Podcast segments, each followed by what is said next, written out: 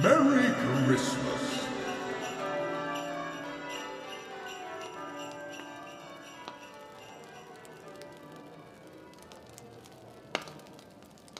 Ho, ho, ho, ho, ho, ho. Na, da seid ihr ja wieder. Habt ihr Lust auf die nächste Geschichte?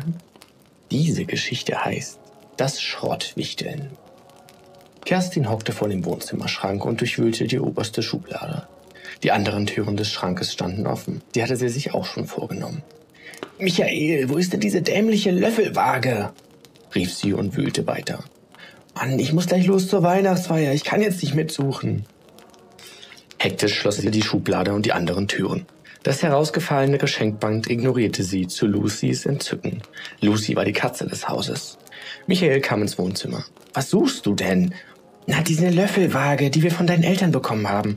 Ich habe sie fürs Schrottwichteln beiseite gelegt. Puh, keine Ahnung, warum macht ihr denn schon wieder Schrottwichteln? Am Ende bringst du nur noch was viel Schlimmeres wieder mit. Kerstin verdrehte die Augen und ging an ihm vorbei. Schlimmer als die Geschenke deiner Eltern? Auf diese Diskussion hatte sie jetzt keine Lust. Sie war eh schon zu spät dran. Sie war sich vorher so sicher, dass diese Löffelwaage im Wohnzimmerschrank lag, dass sie sich gar nicht mehr darum gekümmert hatte. Als nächstes nahm sie sich die große Küchenschublade vor, die gefühlt auch wie ein schwarzes Loch war. Während sie darin wühlte, fiel es ihr plötzlich wieder ein. Sie hatte die Waage in den Karton mit der Weihnachtsdeko gelegt, der im Keller stand. Kerstin schnappte sich ihren Mantel und packte ein Stück Zeitungspapier als Geschenkverpackung ein.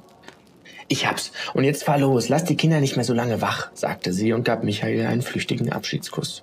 Genau, mein Schatz. Wir machen die Nacht durch, also wie immer, antwortete er. Im Keller fand Kerstin die Absurdität eines Küchenutensils auf Anhieb. Sie hatte sie zu Ostern von Michaels Eltern bekommen. Es war eine elektronische Waage in Form eines übergroßen Löffels. Sie sollte dabei helfen, das Gewicht von Gewürzen zu bestimmen.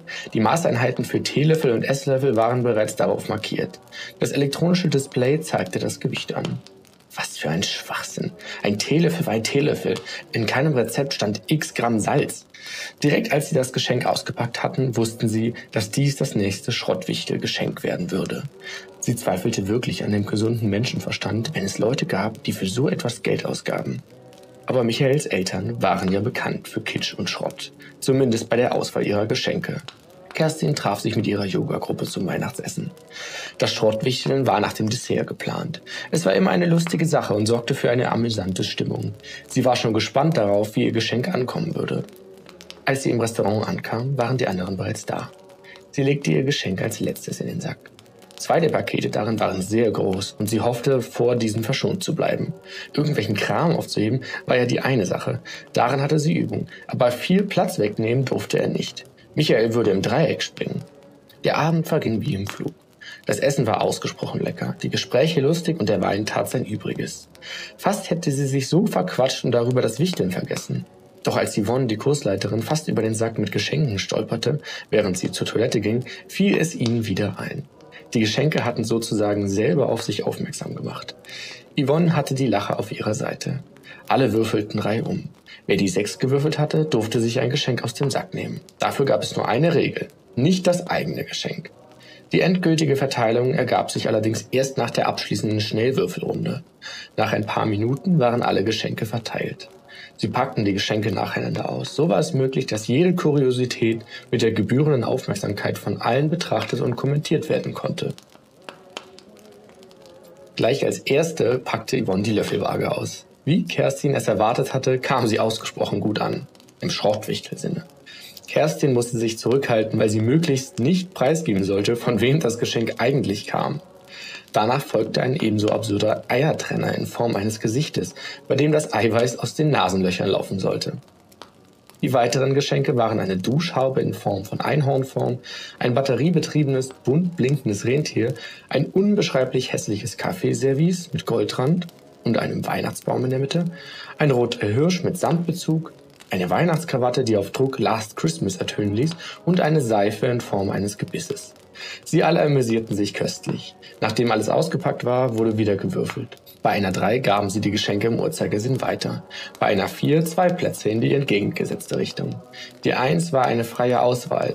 Diejenige durfte sich ein Geschenk aussuchen und mit der bisherigen Besitzerin tauschen. Für dieses Spektakel waren zehn Minuten angesetzt.